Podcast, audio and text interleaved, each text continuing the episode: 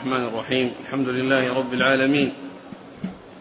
الصلاة والسلام على عبد الله ورسوله نبينا محمد وعلى آله وصحبه أجمعين. أما بعد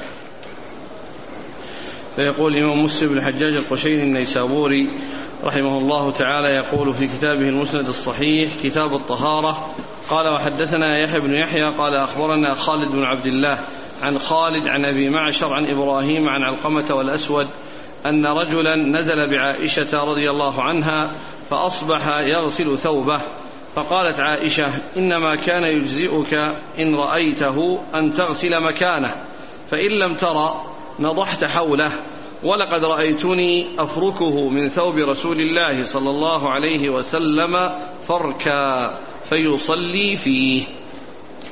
بسم الله الرحمن الرحيم الحمد لله رب العالمين وصلى الله وسلم وبارك على عبده ورسوله نبينا محمد وعلى آله وأصحابه أجمعين. أما بعد فهذه الأحاديث تتعلق بالمني وحكمه وهل هو طاهر أو نجس و وقد أورد مسلم رحمه الله عدة أحاديث. منها هذا الحديث عن عائشة رضي الله عنها؟ أنها كانت تفرك المني من ثوب رسول الله صلى الله عليه وسلم فيذهب ويصلي فيه.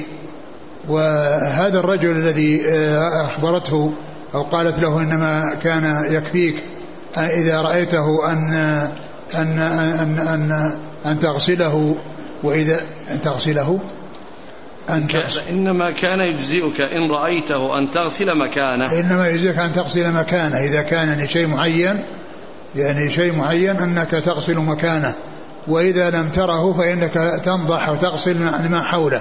يعني هذا المكان الذي يعني آآ آآ ترى أنه وقع فيه المني أو أصابه المني أنك تغسله. ولكنها أخبرت بأنها كانت تحك المني من رسول الله صلى الله عليه وسلم حكا ويذهب ويصلي فيه.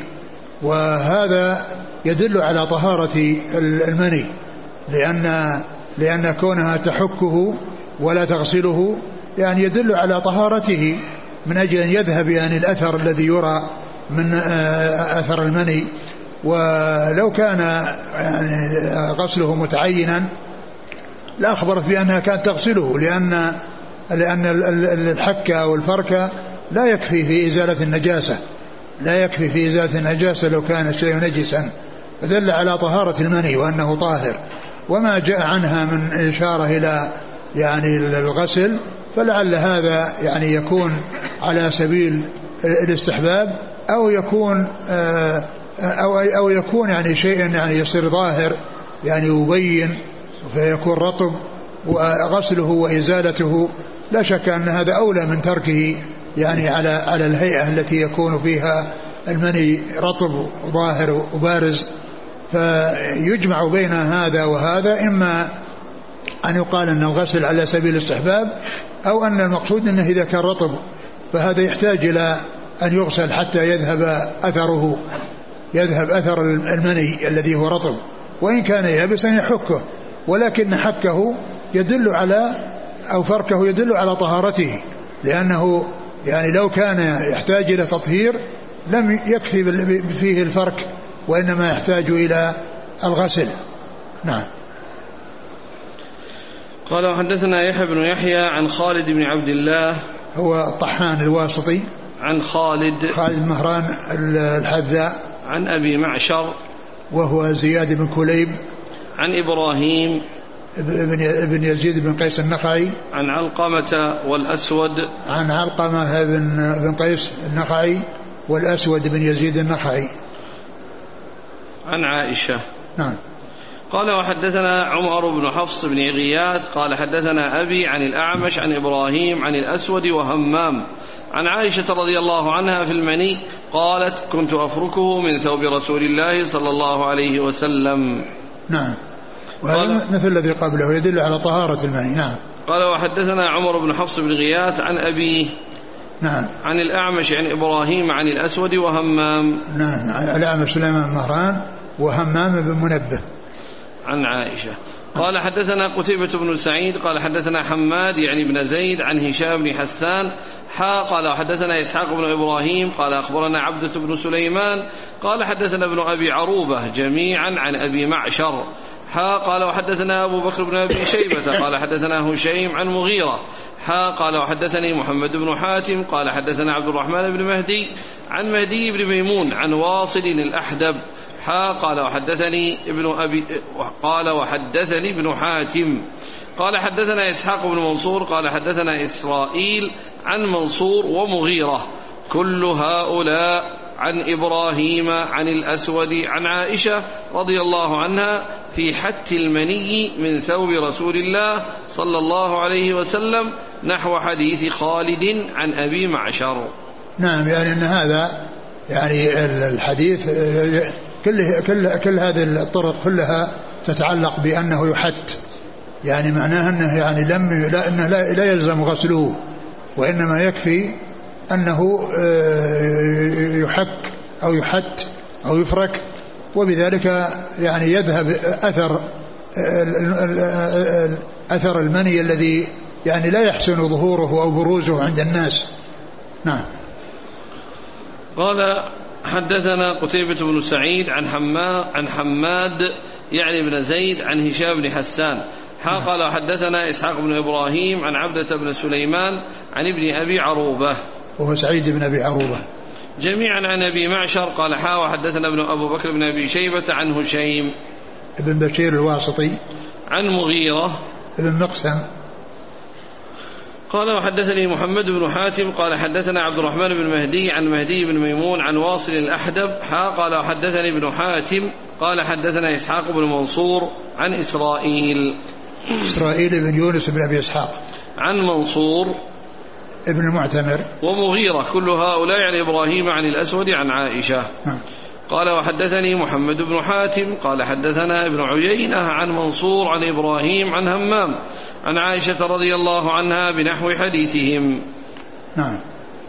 قال وحدثنا أبو بكر بن أبي شيبة قال حدثنا محمد بن بشر عن عمرو بن ميمون قال سألت سليمان بن يسار عن المني يصيب ثوب الرجل أيغسله أم يغسل الثوب؟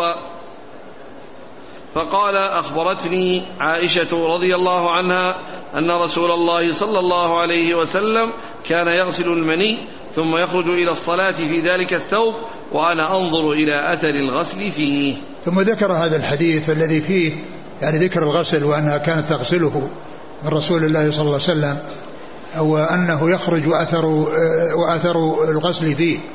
وهذا يعني محمول يعني مع مع ما تقدم من الأحاديث الفرق أنه أنه يعني يكون رطبا أنه يكون يعني فيه رطوبة فيحتاج إلى إزالته بالماء.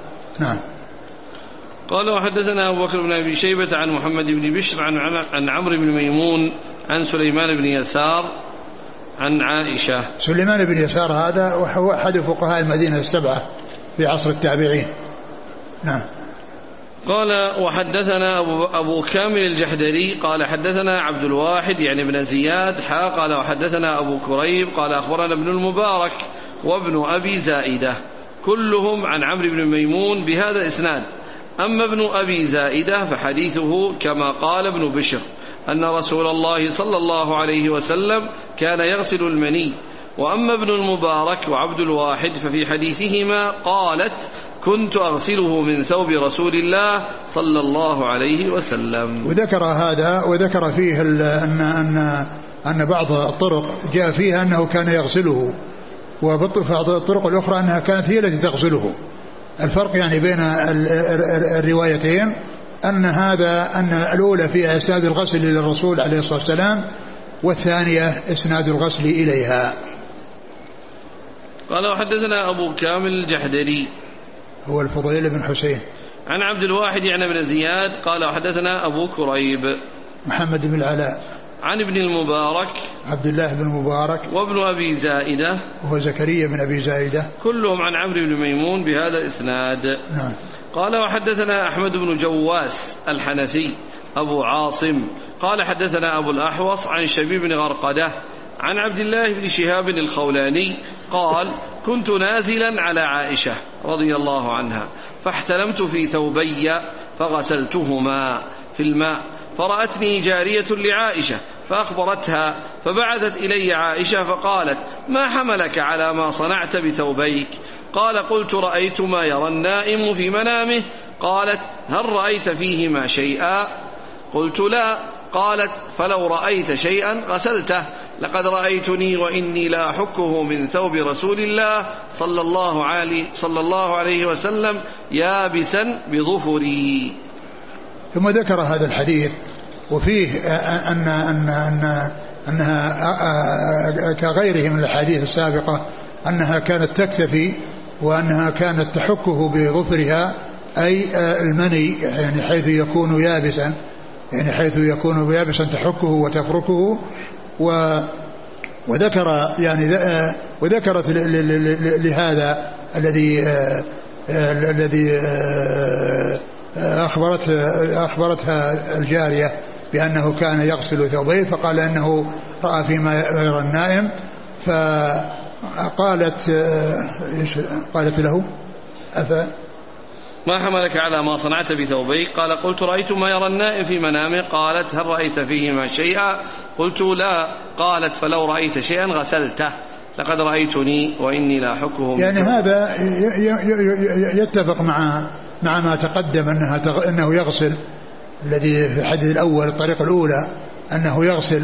وهذا فيه بيان الرجل الذي كان يعني ذكر في في, الطريقة الأولى مبهم يعني هذا فيه بيانه. ولكن هناك ذكرت الغسل والنضح وهنا ذكرت أفأنت تغسله؟ يعني فأنت تغسله؟ إيش؟ أفأنت؟ إيش؟ هل رأيت فيهما شيئا؟ قلت لا. قال فلو رأيت شيئا غسلته. فلو رأيت شيئا غسلته؟ نعم. يعني أظن ما أدري هو النووي ذكر أن هذا فيه استفهام.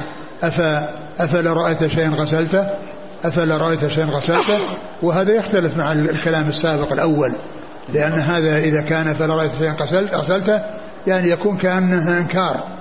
ويكون الأمر يعني منوط أو معلق بأن الحكم هو الفرك أو أو الحك شوف النووي إيش قال في هذا. فلو رأيته غشي فلو رأيت شيئا غسلته قال هو استفهام إنكار حذفت منه الهمزة. تقديره أكنت غاسلة معتقدا وجوب غسله غسله وكيف تفعل هذا؟ وقد كنت أحكه من ثوب الله وسلم يابسا بظهري نعم. قال حدثنا أحمد بن جواس الحنفي أبو عاصم عن أبي الأحوص. وهو سلام بن سليم الحنفي. عن شبيب بن غرقدة عن عبد الله بن شهاب الخولاني عن عائشة. نعم. يقول السائل يعني كيف ينزل هذا الرجل عند عائشة؟ هل هو من محارمها؟ كيف كان وضع الحجاب؟ لا كما هو معلوم فيه أولا ليس من محارمها. وأيضا لا يعني ذلك أن أنه وحده. يعني يمكن يكون موجود أن أحد من محارمها وإنما هذا حصل من هذا الرجل. لكن لا يعني ذلك أنه يكون معها وحده وإنما يكون مع أحد من محارمها. قال رحمه الله تعالى وحدثنا أبو بكر بن أبي شيبة قال حدثنا وكيع قال حدثنا هشام بن عروة حا قال وحدثني محمد بن حاتم واللفظ له. قال حدثنا يحيى بن سعيد عن هشام بن عروة قال حدثتني فاطمة رضي الله عنها عن أسماء رضي الله عنها قالت جاءت امرأة حطني الإسناد عن هشام بن عروة قال حدثتني فاطمة عن أسماء قالت نعم، جاءت امرأة زوجة التابعية. عن أسماء رضي الله عنها قالت جاءت امرأة إلى النبي صلى الله عليه وسلم فقالت إحدانا يصيب ثوبها من دم الحيض من دم الحيضة كيف تصنع به؟ قال تحته ثم تقرصه بالماء ثم تنضحه ثم تصلي فيه. ثم ذكر هذا الحديث المتعلق بغسل النجاسة وهي الدم وأن امرأة سألت سألت عائشة حدثتني فاطمة عن أسماء قال جاءت امرأة عن أسماء, أسماء بنت أبي بكر. يعني أسماء بنت أبي بكر جاءت امرأة تسأل؟ جاءت امرأة إلى النبي صلى الله عليه وسلم. نعم. فقالت إحدانا يصيب ثوبها من دم الحيضة. كيف تصنع به؟ قال. تحته ثم تقرصه بالماء. قال تحته يعني يعني الشيء البارز. تحته حتى يذهب ثم تقرصه بالماء يعني إنها يعني تغسله بأصابعها ويعني تدلكه أو تحركه بأصابعها حتى يزول حتى يزول يعني الدم. نعم. هذا فيه بيان غسل النجاسة. غسل النجاسة ويعني وهنا ما ذكر العدد ولا شك أنه يحصل بالإنقاء بمرة واحدة ولكن الأولى أن يكون ثلاث مرات. يعني توصل يعني ثلاث مرات مثل ما تقدم في غسل اليدين يعني مع أن النجاسة موهومة وليست محققة وأنه لا يدخلها في الإناء إلا بعد أن يغسلها ثلاثا. فيكون الغسل ثلاثا هذا هو المستحب وهو الأولى. وإذا أنقى وحصل النظافة من مرة واحدة يكفي.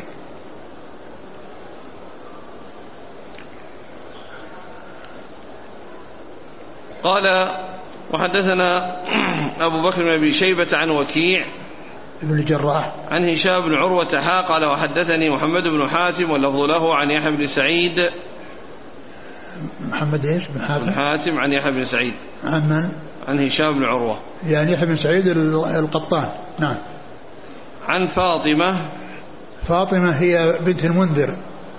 ابنة عمي هشام وهي زوجته. وهو يروي عن زوجته.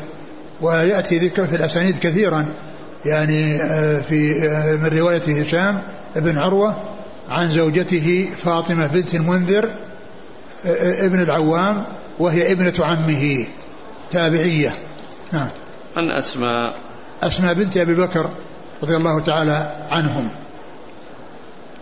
قال وحدثنا أبو كريب قال حدثنا ابن نمير حا قال وحدثني أبو الطاهر قال أخبرني ابن وهب قال أخبرني يحيى بن عبد الله بن سالم ومالك بن أنس وعمرو بن الحارث كلهم عن هشام بن عروة بهذا الإسناد مثل حديث يحيى بن سعيد. نعم. قال وحدثنا أبو كريب عن ابن نمير. محمد محمد عبد الله بن نمير. حا قال وحدثني أبو الطاهر. نعم وهو أحمد بن عمرو بن السرح. عن ابن وهب عبد الله بن وهب عن يحيى بن عبد الله بن سالم ومالك بن أنس وعمرو بن الحارث كلهم عن هشام بن عروة. نعم.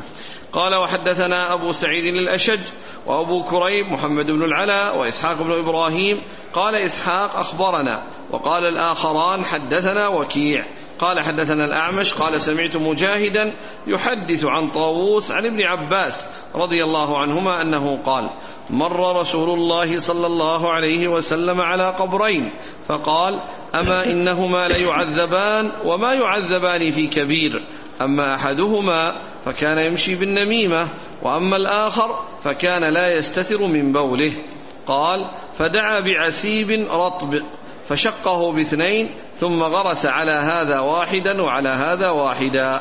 ثم قال لعله أن يخفف عنهما ما لم ييبسا.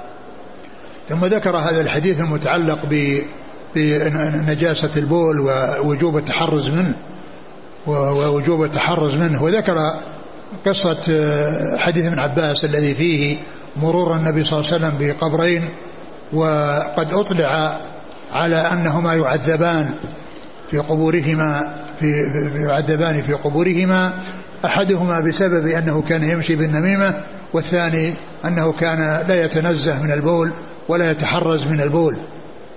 وهذا هو المقصود من إيراد الحديث في في في كتاب الطهارة وهو نجاسة البول ووجوب التحرز منه وعلى أن الواجب هو التحرز منه. فابن عباس يقول مر النبي صلى الله عليه وسلم بقبرين فقال إنهما لا يعذبان وما يعذبان في كبير يعني الله تعالى أطلعه على هذا الغيب وعلى هذا المغيب وأن أحد هذا القبرين أحدهما يعذب بسبب أنه لا يستنزه البول والثاني بأنه يمشي بالنميمة. فقال إنهما لا يعذبان قال وما يعذبان في كبير قوله وما يعذبان في كبير يعني ما يعذبان في كبير بزعمهما. يعني أن هذا ليس بكبير بزعمهما أو ظنهما. أو أن معناه أنه ليس بكبير التخلص منه. يعني التخلص منه سهل والتنزه منه سهل. يعني فليس كبيرا التخلص منه أو ليس بكبير أنه ليس بكبير في زعمهما. ثم إنه أخذ يعني عسيبا أو يعني جريدة وشقها نصفين وغرز في كل قبر منها قطعة وقال لعله يخفف عنهما ما لم ييبسا. وهذا معلوم أن هذا من خصائصه عليه الصلاة والسلام. فلا يجوز أن يعمل في القبور مثل ما عمل رسول الله عليه الصلاة والسلام. لأن الرسول عليه الصلاة والسلام أولا هذا ما ما عمله في في سائر القبور وأن هذا تكرر منه وحصل فعله. وإنما حصل يعني لقبرين أطلع على على عقوبتهما وعلى سبب العقوبة. العقوبة كونهما يعذبان وسبب العقوبة هو أن أحدهما يمشي بالنميمة والثاني لا يستبرئ من البول. وهذه شفاعة من رسول الله عليه الصلاة والسلام. يعني آه يعني لهما بأن يحصل لهما التخفيف ما دام هذين ما دام القطعتان آه، رطبة ف لكن لا يقال إن هذا سنة يعني تتبع وأن كل يضع على قبر قريبه أو من له علاقة به يعني شيء من ذلك لأن الرسول صلى الله عليه وسلم ما فعل هذا في سائر القبور أو في قبور مختلفة. ثم أيضا الصحابة ما جاء ما جاء عن كبارهم يعني ذلك لكن جاء عن بريدة بن الحصيب أنه أوصى أوصى بذلك. لكن هذا اجتهاد منه. وكبار الصحابة يعني ما جاء عنهم هذا. وكذلك الرسول صلى الله عليه وسلم ما جاء عنه في غير هذين الرجلين فإذا يدل على أن هذا من خصائصه صلى الله عليه وسلم وأنه لا يفعله أحد غيره بعده عليه الصلاة والسلام. نعم. قال وحدثنا أبو سعيد الأشج. والمشي بالنميمة يعني هي نقل الكلام بين الناس على جهة الإفساد. يعني يأتي لجماعة ويقول قال فيك فلان كذا ويأتي لفلان قال فيك كذا فيعني يجعل القلوب يعني تمتلئ من الغيظ أو من الحقد على من بلغه أنه فعل ذلك. ولهذا كانت النميمة من الكبائر. إنها كانت من من الكبائر. وكذلك الاستبراء من وكذلك عدم التنزه من البول من الكبائر.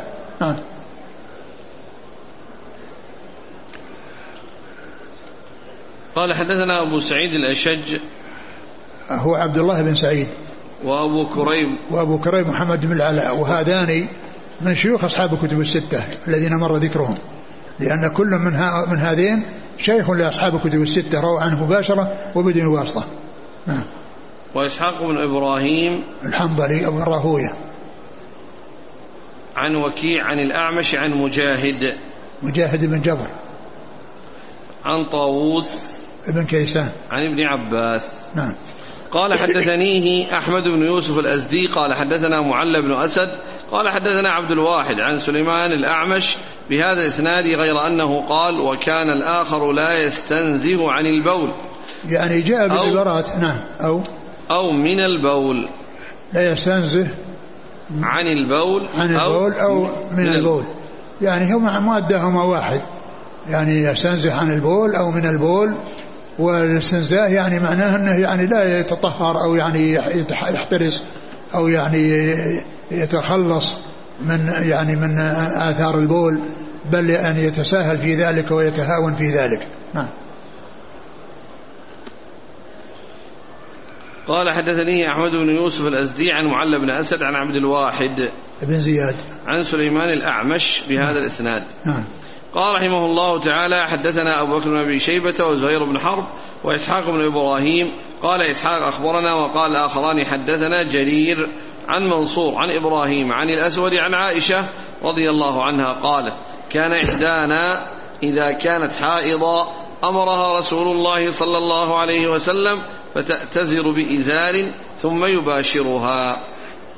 ثم ذكر يعني هنا يعني ما يتعلق بالحيض وفي يعني آه، النسخ آه، بعضها كتاب الحيض و والنووي رحمه الله في كتابه يعني كتاب الحيض يذكره مع المتن وفي الشرح يذكر الأبواب التي آه، التي تحتها الأبواب الخاصة. يعني وكذلك يذكر الكتاب في الأسفل إلا أن الكتاب موجود عنده في الداخل يعني مع المتن. وفي يعني بعض يعني في بعض النسخ أو كثير من النسخ يعني فيها ذكر كتاب الحيض هنا في هذا المكان. هنا كتاب الحيض يعني في هذا المكان. مع أن هذا الكتاب الذي هو كتاب الحيض يعني ما فيه إلا حديث قليلة جدا أو أبواب قليلة جدا في الحيض. والباقي كله ليس في الحيض. فقد جاء فيه التيمم. أقول جاء فيه التيمم وجاء غيره من من من, من أبواب كثيرة لا علاقة لها في الحيض. و لا علاقة لها في الحيض. و فلا أدري يعني هل هذه التبويبات يعني هي موجودة يعني في يعني في, في النسخ أو, أو أنها غير موجودة.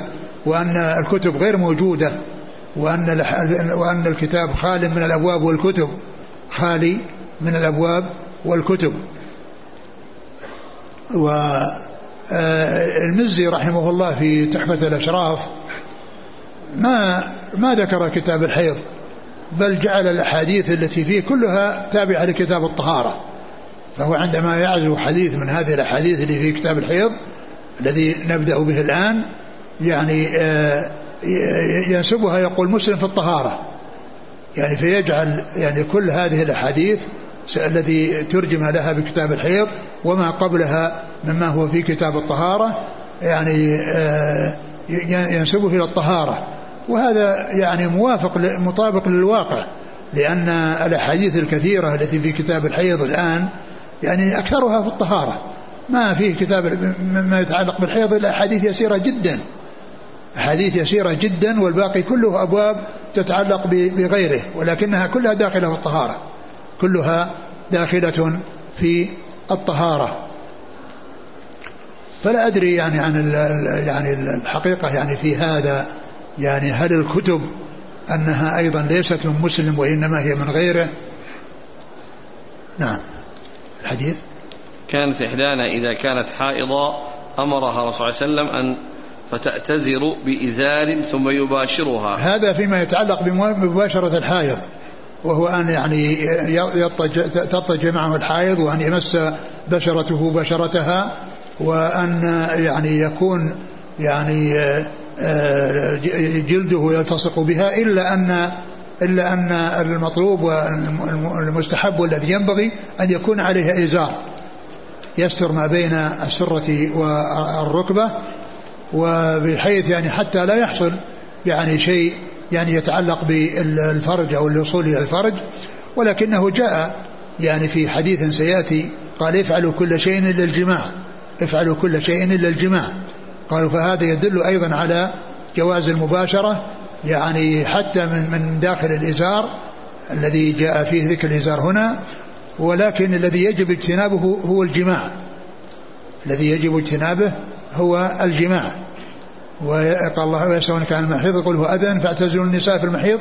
يعني اعتزلوا جماعهن. وأما المباشرة فالذي يخشى عليه الذي يخشى عليه يعني أنه يحصل منه شيء يعني لا تحمد عاقبته فإنه يتحرز من ذلك بأن يكون هناك ساتر وألا يباشر إلا, إلا من فوق الإزار. ألا يباشر إلا فوق الإزار. لكن الرسول عليه الصلاة والسلام جاء في حيث آخر أنه افعلوا كل شيء للجماع.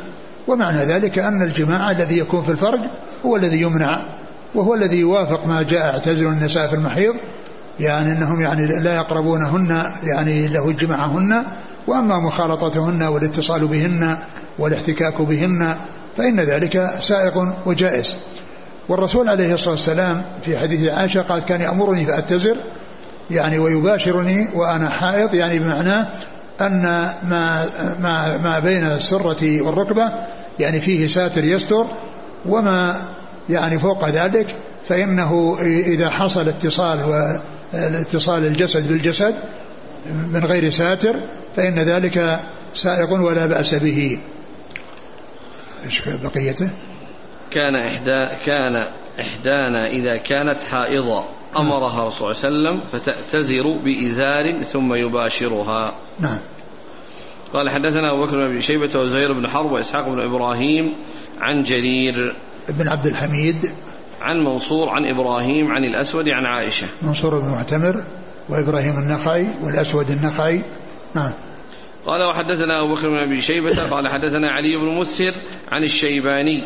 حا قال وحدثني علي بن حجر السعدي واللفظ له قال أخبرنا علي بن مسهر قال أخبرنا أبو إسحاق عن عبد الرحمن بن الأسود عن أبيه عن عائشة رضي الله عنها أنها قالت كان إحدانا إذا كانت حائضا أمرها رسول الله صلى الله عليه وسلم أن تعتذر في فور حيضتها ثم يباشرها. قالت وأيكم يملك إربة؟ كما كان رسول الله صلى الله عليه وسلم يملك إربة. ثم ذكر هذا الحديث عن عائشة رضي الله عنها وأن النبي صلى الله عليه وسلم إذا كان في فور حيضتها يعني في معظم أو شدة يعني آه، خروج الدم كان يأمرها بأن تتزر. ولعل ذكر الاتزار هذا لأن الدم يعني كونه يعني يظهر وأنها تتزر حتى لا يتصل به شيء من من النجاسة. صلوات الله وسلامه وبركاته عليه وقالت أيكم كان يملك إربه؟ يعني الرسول صلى الله عليه وسلم كان يملك إربه يعني عليه, عليه, عليه الصلاة والسلام وهو المنزه والذي لا يحصل منه يعني شيء يعني آه، لا يليق. فيفعل هذا عليه الصلاة والسلام وهو خير الناس وسيد الناس عليه الصلاة والسلام وغيره وغيره ليس كذلك. فإذا آه، الاحتراز والابتعاد عن الوقوع في الأمر المحرم هذا مطلوب من, من, من سائر الناس. ولكن كما جاء في الحديث الآخر الذي سيأتي أن كل أنه يجوز ولكن الاحتراز والابتعاد عن آه، أن يحوم حول الحمى وأن يحصل منه شيء يعني لا تحمد عاقبته هذا هو المطلوب وهذا هو الذي ينبغي. نعم. قال وحدثنا أبو بكر بن شيبة عن علي بن مسر عن الشيباني. الشيباني هو أبو إسحاق سليمان بن فيروز. ذكره هنا الشيباني وفي الإسناد الثاني قال أبو إسحاق. يعني هنا ذكره بنسبته وفي الإسناد الثاني ذكره بكنيته. نعم. قال حاء وحدثني علي بن حجر السعدي واللفظ له عن علي بن مسر عن أبي إسحاق. أبو إسحاق هو الشيباني واسمه سليمان بن فيروز. عن عبد الرحمن بن الأسود عن أبيه عن عائشة. نعم. قالت قال حدثنا يحيى بن يحيى قال أخبرنا خالد بن عبد الله عن الشيباني عن عبد الله بن شداد عن ميمونة رضي الله عنها قالت كان رسول الله صلى الله عليه وسلم يباشر نساءه فوق الإزار وهن حيض. وهذا مثل حديث عائشة. حديث ميمونة مثل حديث عائشة. ها. قال حدثنا يحيى بن يحيى عن خالد بن عبد الله عن الشيباني عن عبد الله بن شداد عن ميمونة. نعم. قال حدثني أبو الطاهر أخبر قال أخبرنا ابن وهب عن مخرمة. حا قال وحدثنا هارون بن سعيد الأيلي وأحمد بن عيسى. قال حدثنا ابن وهب قال أخبرني مخرمة عن أبيه عن كريب مولى ابن عباس. قال سمعت ميمونة رضي الله عنها زوج النبي صلى الله عليه وسلم قالت كان رسول الله صلى الله عليه وسلم يضطجع معي وأنا حائض وبيني وبينه ثوب. ثم ذكر هذا الحديث عن ابن عباس في عن عن خالته ميمونة رضي الله عنها أنها كانت قالت كان النبي يضطجع حديث. آه، آه، قال؟ حديث. حديث. كريب. حديث حديث حديث ميمونة. ذكرت ابن عباس عن خالته ميمونة. نعم ابن عباس عن خالته ميمونة. حديث لا. ميمونة. يرويه ابن عباس. لا لا. من من؟ كريب. إيش؟ عن كريب مولى ابن عباس قال؟ سمعت ميمونة آه يعني زوج النبي. ابن عباس ليس في الإسلام. كريب كريب مولى ابن عباس قال سمعت ميمونة أن النبي, أن النبي صلى الله عليه وسلم كان يضطجع معها وهي حائض وعليها ثوب. يعني هذا الثوب يعني يمكن أن يكون هذا المقصود به ما جاء في الطريقة الثانية أنه الإزار الذي كانت تتزر به. وأن الواحدة من زوجات الرسول كن يتزرن ويباشرهن النبي صلى الله عليه وسلم و آه، وعليهن الإزار. هنا قال ثوب يعني هذا يمكن يحمل يكون مقصود به الإزار الذي يكون أو تشده على نفسها حيث تكون حائضا وهي نائمة بجوار رسول الله صلى الله عليه وسلم. فهو مثل الذي قبله إلا أنها ذكر ثوب فيكون المقصود به الإزار. نعم قال حدثنا أبو الطاهر عن عن ابن وهب عن مخرمة مخرمة بن بكير بن عبد الله بن الأشج عن أبيه قال وحدثنا هارون بن سعيد الأيلي وأحمد بن عيسى عن ابن وهب قال اخبرنا أخبرني مخرمة عن أبيه عن كريب مولى بن عباس عن ميمونة. نعم. قال حدثنا محمد بن المثنى قال حدثنا معاذ بن هشام قال حدثني أبي عن يحيى بن أبي كثير قال حدثنا أبو سلمة بن عبد الرحمن أن زينب بنت أم سلمة رضي الله عنهما حدثته أن أم سلمة رضي الله عنها حدثتها قالت بينما أنا مضطجعة مع رسول الله صلى الله عليه وسلم في الخميلة إذ حضت فانسللت فأخذت ثياب حيضتي فقال لي رسول الله صلى الله عليه وسلم أنفست قلت نعم. فدعاني فاضطجعت معه في الخميلة. قالت وكانت هي ورسول الله صلى الله عليه وسلم يغتسلان في الإناء الواحد من الجنابة. ثم ذكر هذا الحديث عن أم سلمة رضي الله عنها وأنها كانت نائمة بجوار الرسول صلى الله عليه وسلم فأحست بالحيضة جاءتها فقالت فانسللت يعني يعني خرجت من من الخميلة التي كانت ملتحفة فيها مع رسول الله صلى الله عليه وسلم يعني بهدوء. يعني حتى لا يتنبه الرسول صلى الله عليه وسلم. فتنبه الرسول صلى الله عليه وسلم وقال قالت فلبست ثياب حيضتي. فثياب حيضتي فقال أنا فستي قالت نعم. فأمرها وجاءت ودخلت معه في الخميلة.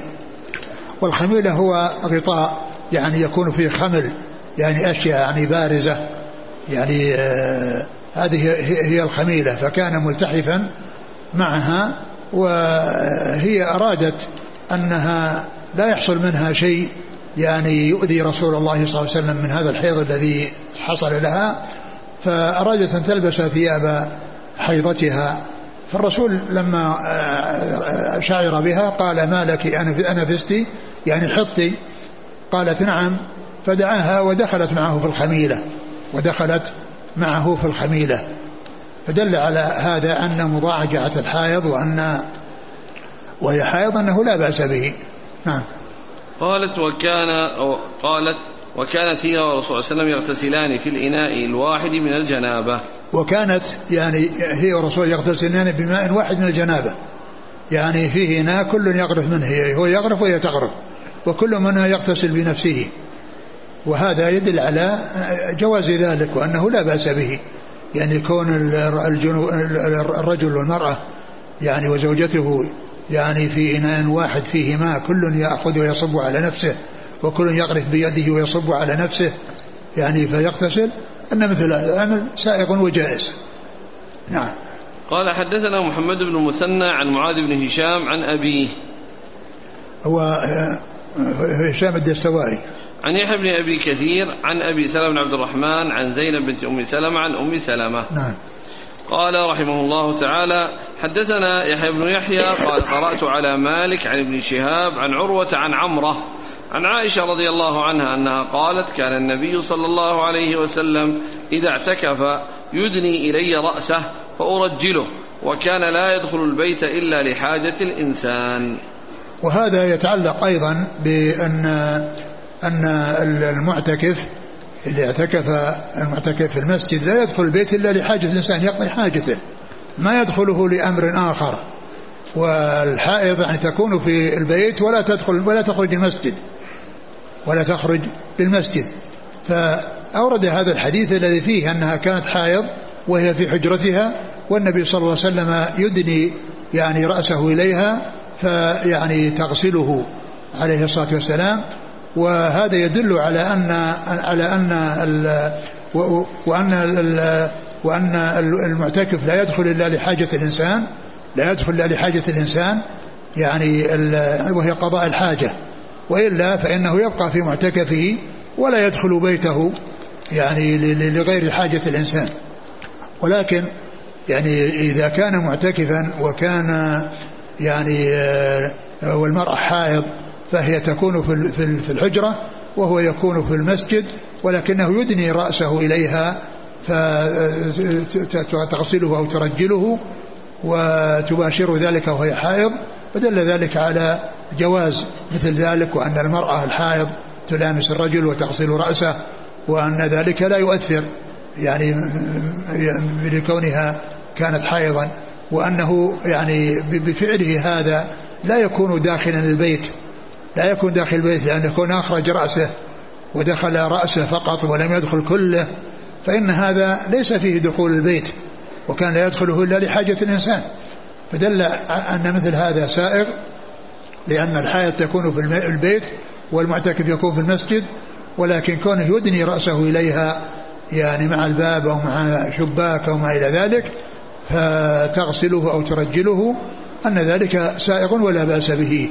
والحاصل أن الحائض وملامستها يعني للرجل وغسلها لرأسه وملامستها إياه كل ذلك سائق ولا بأس به.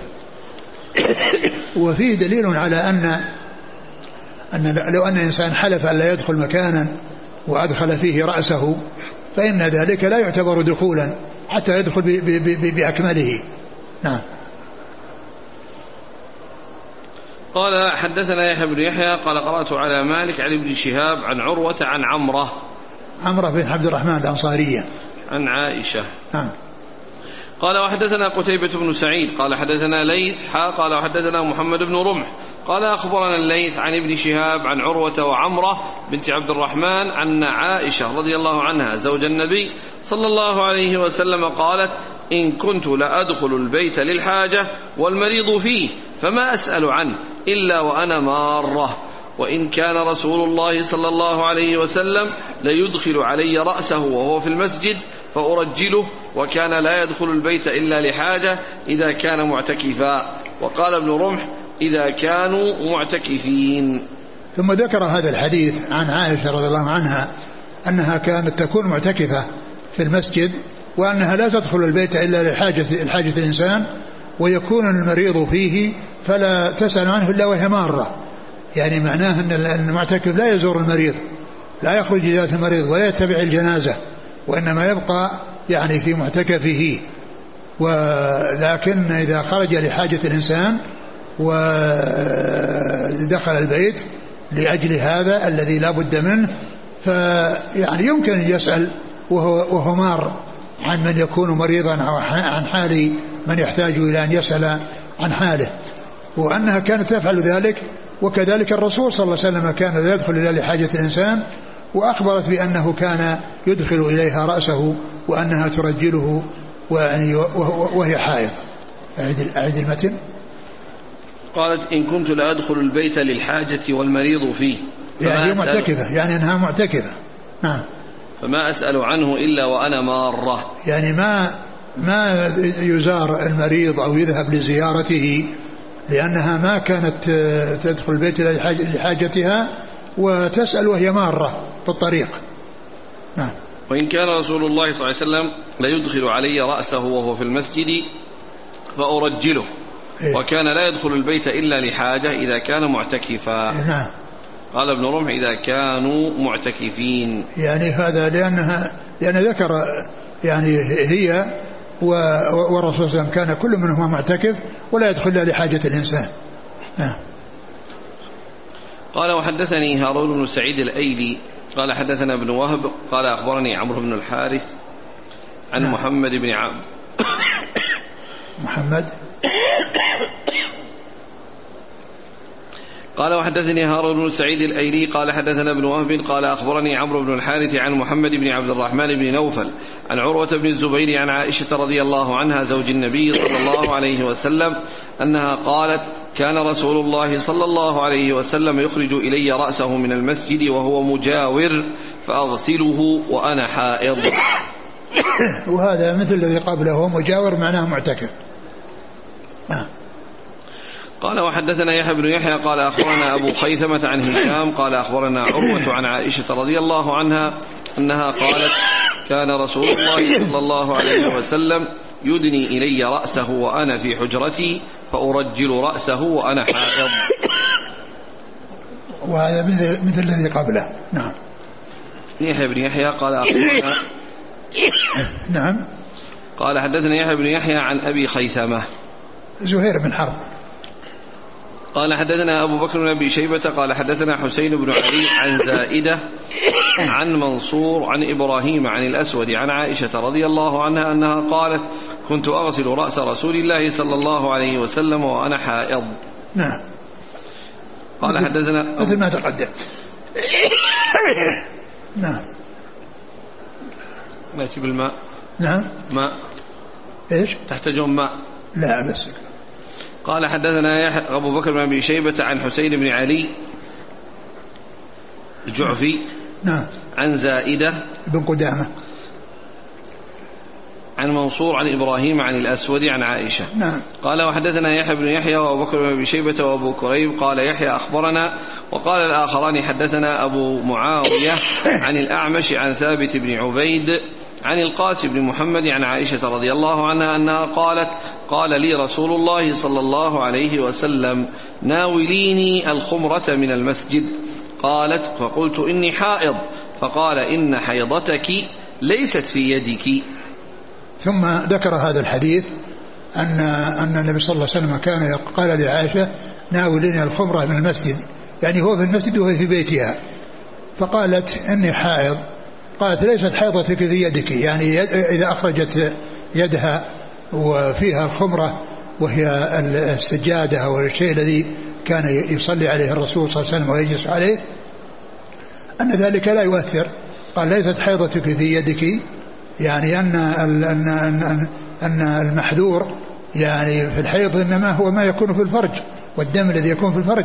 وأما كونها تناول الشيء أو تمسك الشيء هناك أعظم من ذلك وهي كونها ترجل رأسه وتغسل رأسه صلى الله عليه وسلم يعني وهي حائض. والمقصود من ذلك أن كونها تمد يدها آه، فمد يدها مثل مثل إدخال الرسول صلى الله عليه وسلم رأسه فكونها تمد يدها للمسجد وتخرج من المسجد هي ما دخلت المسجد وإنما هي باقية في حجرتها. والرسول صلى الله عليه وسلم كان يدني إليها رأسه وهي وهو في في في, في داخل المسجد. الحاصل أن مثل هذا العمل أنه سائغ ولا بأس به وقد بين الرسول صلى الله عليه وسلم بأن حيضتها ليست في يدها فهي إذا لمست الخمار الخمرة هذه أو ناولتها أو أدخلت يدها المسجد كل ذلك لا محذور فيه. نعم. إذا قوله ناوليني الخمرة من المسجد. يعني هو هو في المسجد. يعني هو طبعا هي ليست هي هي, هي في البيت ما هي في المسجد. يعني هو الذي في المسجد وهو الذي يريد أن تصل إليه الخمرة وهو في المسجد. يعني هو هو من المسجد يعني يكلمها ويطلب منها وهو في المسجد. يعني من هنا وش لون نعم؟ من وش معناها؟ ناوليني الخمرة يعني كأنه هو هو نفسه يعني يتكلم يعني يطلبه وهو في المسجد. لكن, لكن, لكن لا يعني ذلك أنها هي في المسجد وهو في البيت لأن الحائض يعني لا تدخل لا تك لا تجلس في, في, في المسجد. فيبدو والله معناها أن أن الطلب يعني كان وهو في المسجد.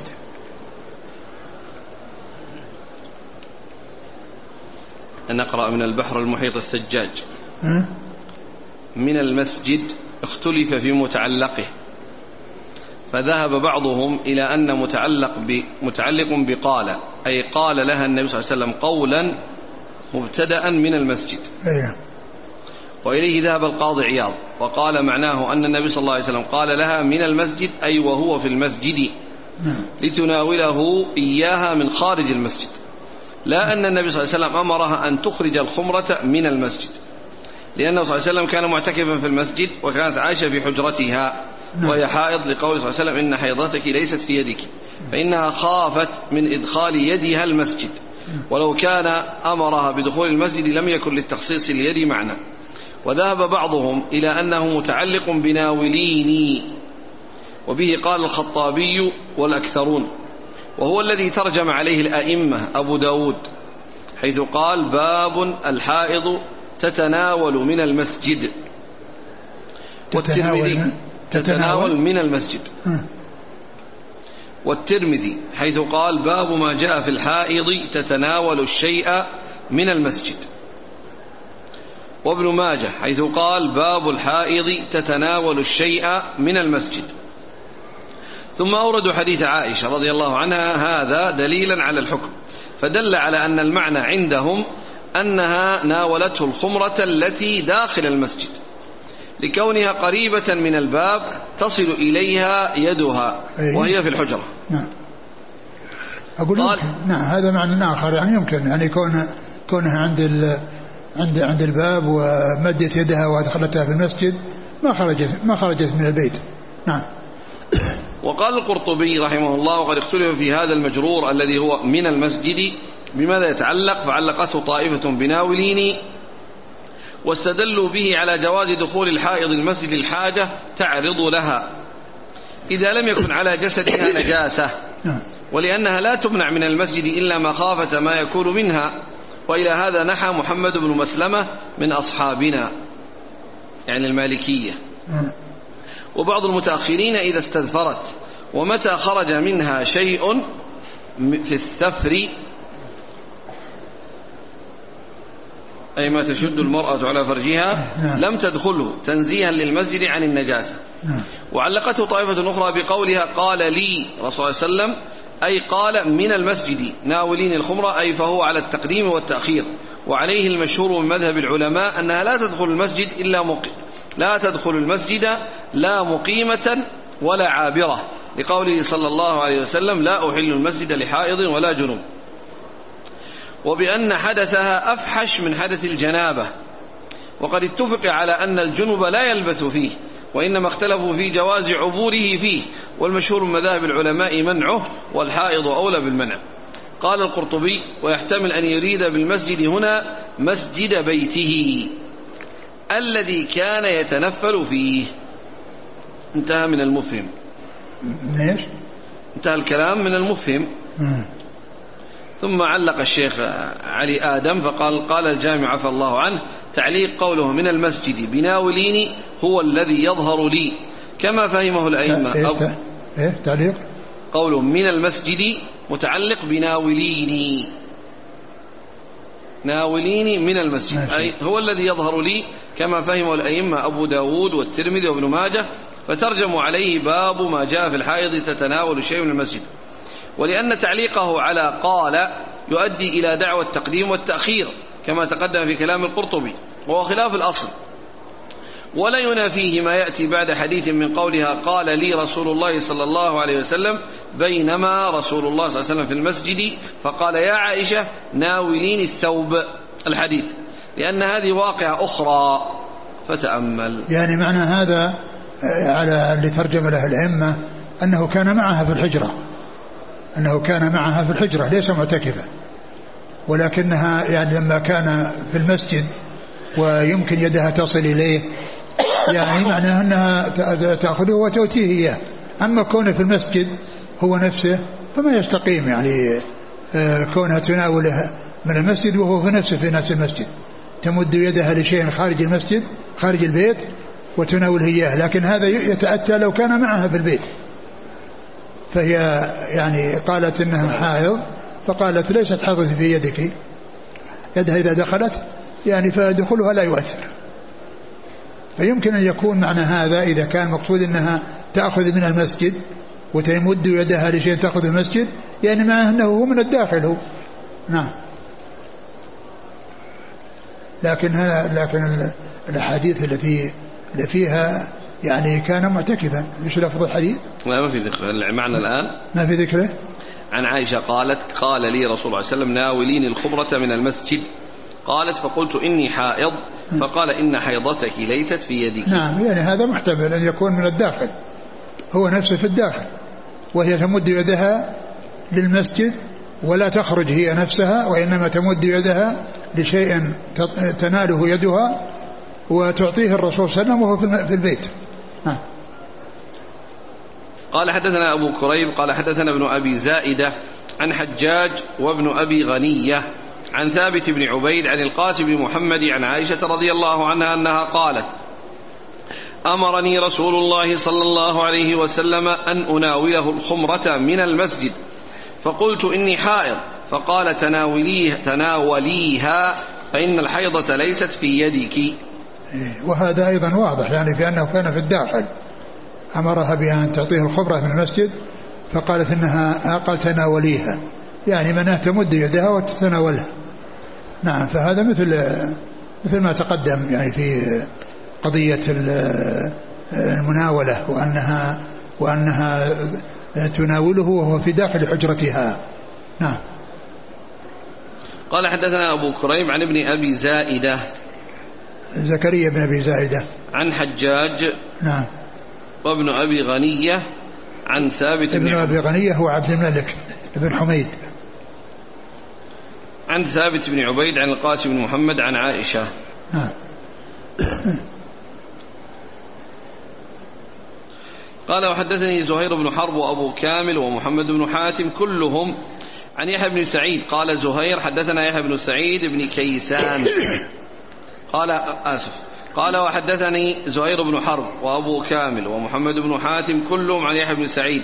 قال زهير حدثنا يحيى عن يزيد بن كيسان عن أبي حازم عن أبي هريرة رضي الله عنه قال بينما رسول الله صلى الله عليه وسلم في المسجد فقال يا عائشة ناوليني الثوب.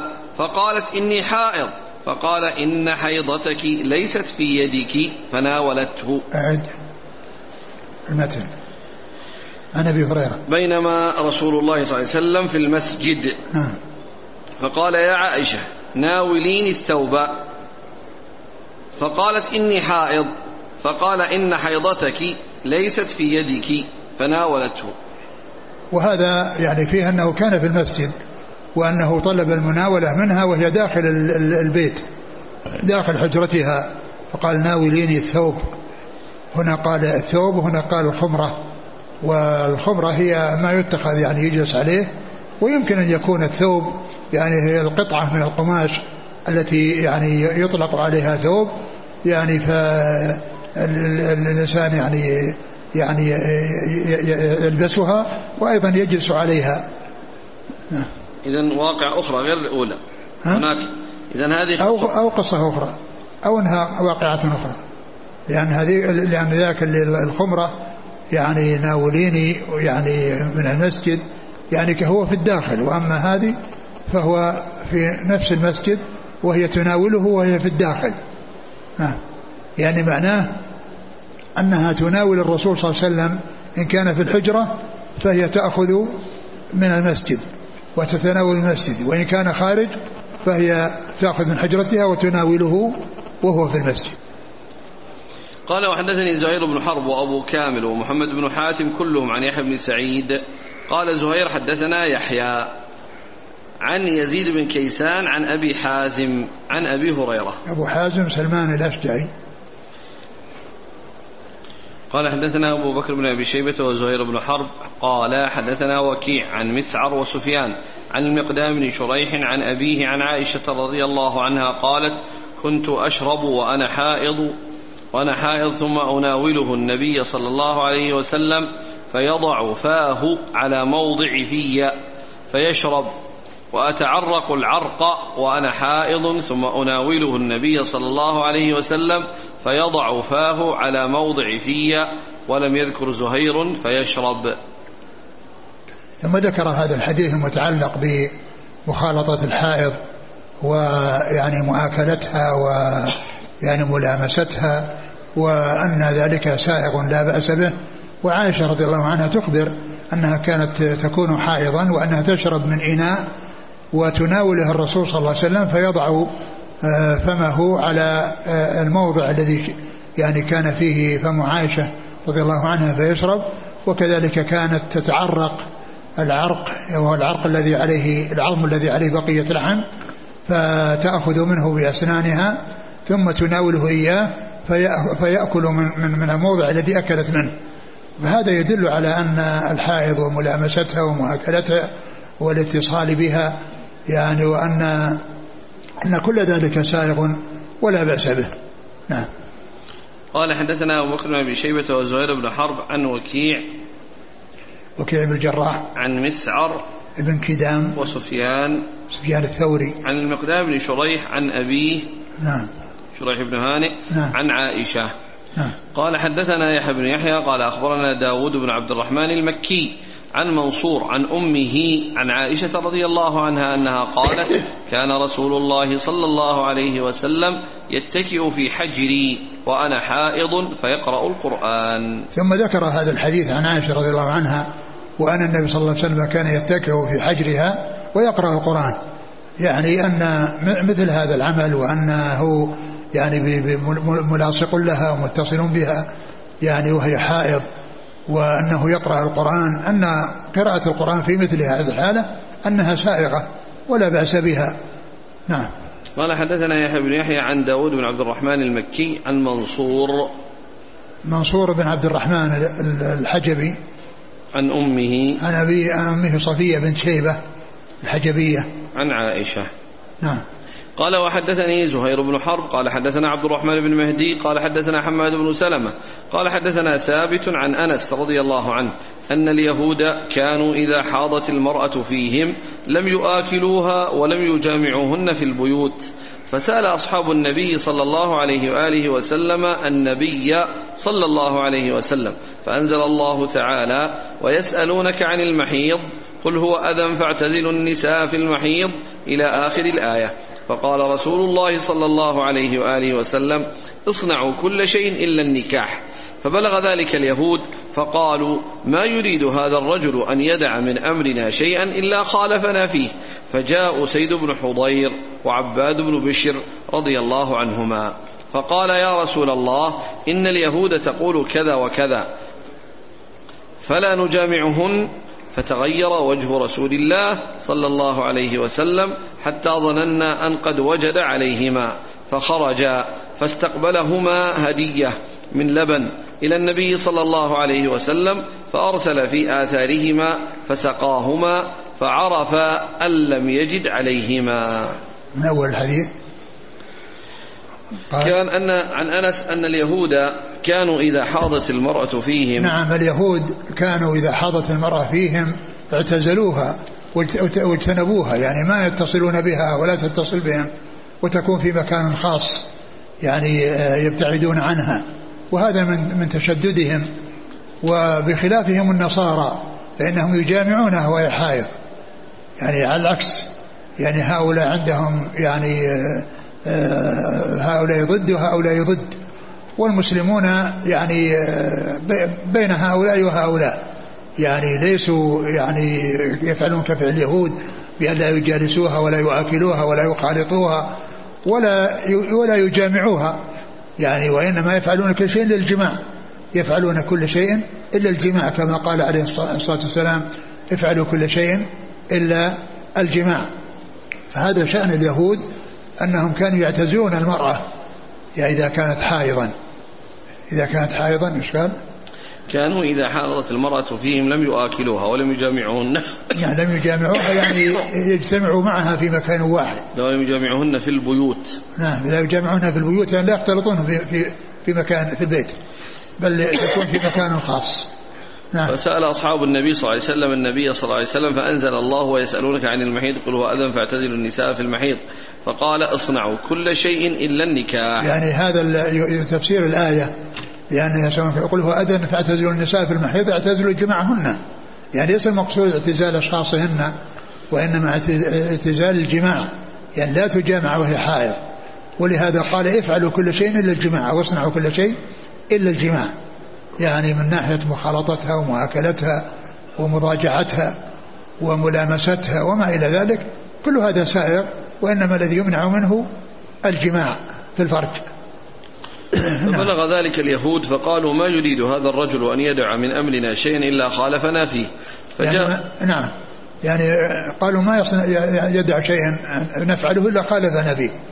لأنهم يعني كانوا لا يخالطون ولا يجالسون والرسول وسلم قال افعلوا كل شيء إلا الجماع. افعلوا كل شيء إلا الجماع. نعم فجاء أسيد بن حضير وعباد بن بشر فقال يا رسول الله إن اليهود تقول كذا وكذا فلا نجامعهن. فتغير وجه رسول الله صلى الله عليه وسلم حتى ظننا أن قد وجد عليهما. فخرج فاستقبلهما هدية من لبن إلى النبي صلى الله عليه وسلم فأرسل في آثارهما فسقاهما فعرف أن لم يجد عليهما. لما قال يعني لما قالوا ما قالوا يعني تغير وجهه صلى الله عليه وسلم ثم إنهم آه، خرجوا وجاء هدية يعني وهم يرونها فهدية لبن فدعا دعاهما وأشركهما فيها وعرفوا أنه ليس في نفس النبي صلى الله عليه وسلم عليهم شيء يعني في ذلك. وهذا يعني فيه إشراكهم في شيء رأوه وشاهدوه. يعني وهو هذه الهدية التي جاءت. الرسول دعاهم وهذا من كمال أخلاقه عليه الصلاة والسلام وجميل صفاته عليه, عليه, عليه صلوات الله وسلامه وبركاته عليه. إيش قال في قضية الذي الذي قالوه؟ يعني المراد به قال أفلا نجامعهن؟ أي أفلا نجامعهن كما في نسخة أيوة أفلا نجامعهن؟ لكن تغير. أيوة أفلا نجامعهن طبعا ليس المقصود به. آه ليس آه ليس المقصود به يعني إن أنهم يعني يفعلون كما يفعلون يعني ينبذونها ويتركونها ويبتعدون عنها. قالوا في نسخة إيش؟ عندنا هنا فلا نجامعهن وفي نسخة أفلا نجامعهن يعني اللي معنا بدون نعم. همزة. نعم وهذا باستفهام. نعم. أيوة. النووي لم يقل. لكن ليس المقصود به ليس المقصود به أنهم يعني يفعلون كما يفعل اليهود وأنهم يعني يبتعدون عنهم. لأنه لأنه جاء في الآية اصنعوا كل شيء إلا النكاح في أول. يقول آه، وفي رواية النسائي أنجامعهن في المحيض والمعنى أتأمرنا بمخالفة اليهود فيهن المخالفة التامة فنجامعهن في حالة الحيض وإنما حملهما على ما قال شدة بغضهما لليهود فأراد إدخال الغيظ عليهم بذلك. فتغير وجه رسول الله صلى الله عليه وسلم وفي رواية النسائي فتمعر وجه رسول الله صلى الله عليه وسلم تمعرا شديدا. وإنما تغير وجه الرسول صلى الله عليه وسلم من قولهم هذا لمخالفته نص الكتاب ليش؟ وإنما تغير وجه الرسول صلى الله عليه وسلم